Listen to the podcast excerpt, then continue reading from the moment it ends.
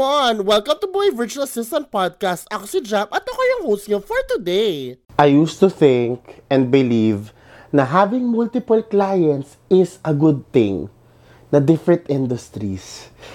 Just for me to be able to, you know, reach my income goal.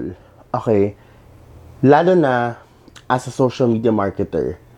Which is very critical by the way because you need to be able to what make an impact okay and it's a process and it's in this process you have to be able to really dive in take some time study to make that specific impact sa kanilang business or account and that's how it really you know works in this industry and naalala ko pa, para sa ko, oy, ba't nag-waitlist sila? Ba't hindi na lang sila mag, mag-outsource? Yung mga friends ko na may, ano, agency, um, I realized because as a social media marketer, you have to be focused for you to get that kind of result. Now, what happened to me? So, you know, just like any other freelancer, meron tayong target income goal in a month na we do not stop until we get it. Like, madami tayong mga kinukuhang mga pag may lumalapit, o oh, sige, attack. May lumapit na naman, attack, client, sige. Oh, ganito na lang kulang ka, o, oh, hatak na naman. O, gawa tayo ng ganong klaseng business ko. Oh my God, that is so tiring. Um, last two weeks ago, nagkasakit ako. And it is not worth it and it's not even making results. I'm earning this much money and it's not even like making results kasi I have over five clients and I've been working on it every single week. Hindi ako nagpapahinga yung mga weeks na talagang wala akong pahinga. Pag nag-work, wala akong rest day pala. Pag nag-work ako sa client B, sinasabaw na ako. Hindi ko ma-execute ng tama. Nakakapagod. I'm not making any results.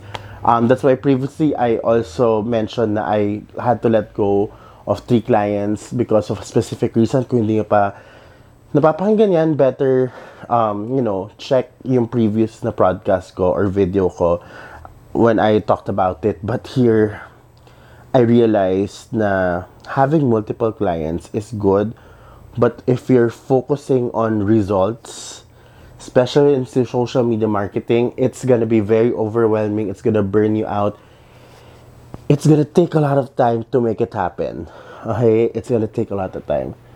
I personally prefer to get a maximum of two clients per month. Okay, long term. Okay, and really focus on their brand. More hours for their brand, more time for myself, better impact, better mental health for myself as well. Um, that's what I want. The thing is, having a lot of clients is absolutely a blessing. But the, the, the problem is, you are skilled. Okay, you are experienced. Okay, but you allow yourself to set, you allow na you yourself na bentahan ka or to get paid by the hour, getting paid for your time, which is lalo na if you've been investing on programs, you've been doing this for a long time and you're really skilled, you should get paid for that skill, for that impact, for that, alam mo yun, for that impact that you can give to your client. And that is the reason why I realized na, oh my gosh, you've been undercharging. Okay, imagine you not undercharging yourself. Hindi mo nilolobol sarili mo siguro hindi ako abot ng mga more than 5 clients. I'm happy na. ba? So, sabi ko, OMG, Jam, know your worth, create that package, you sell it by the package, for, by that, base it from the impact that you will be able to, you know, provide, and just focus on a few clients. Two premium clients. Okay? Ang problema ko kasi, ang problema ko, ito yung problema ko, Beshe. Gusto ko makinig ka dito. Ang problema ko is, I allow clients to lowball me with a fear na parang, oh my gosh, pag tinaas lang yung presyo ko, baka hindi niya ako tanggapin, dead-dead mahina niya ako, and hindi ko na ma-reach yung target income ko in a month. Hayaan ko nilang ilobal nila ako. Which is absolutely wrong. It's super wrong that it burns you out. Nilolobal mo sarili mo, which is you're violating yourself. And you're killing yourself with time. ba? So, no. Know your worth. If you're skilled, if you're experienced, please package that one, price it right. Okay. Make an impact. Yun na lang. Pre-qualify your clients. This is something that I learned also last week na ganto pala ka-importante ang pag-pre-qualify ng clients. So yan, starting today, I know I was able to let go of three clients. I am gonna strengthen and fix myself first, my business plan, and then look for clients na talagang qualified sa akin.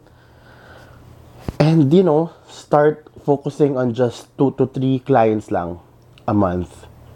Ganon. And the rest, but when it goes beyond three, waitlist sila. Yun ang gagawin ko.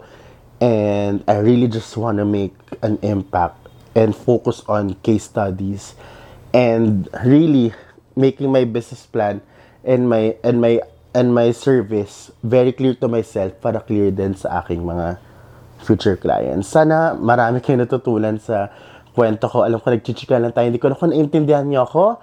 Pero I just wanna share and apply what I immediately learned from Lika Summit. And this is something that I want to execute right away. Okay? Thank you, and I'll see you guys on the next episode. Bye!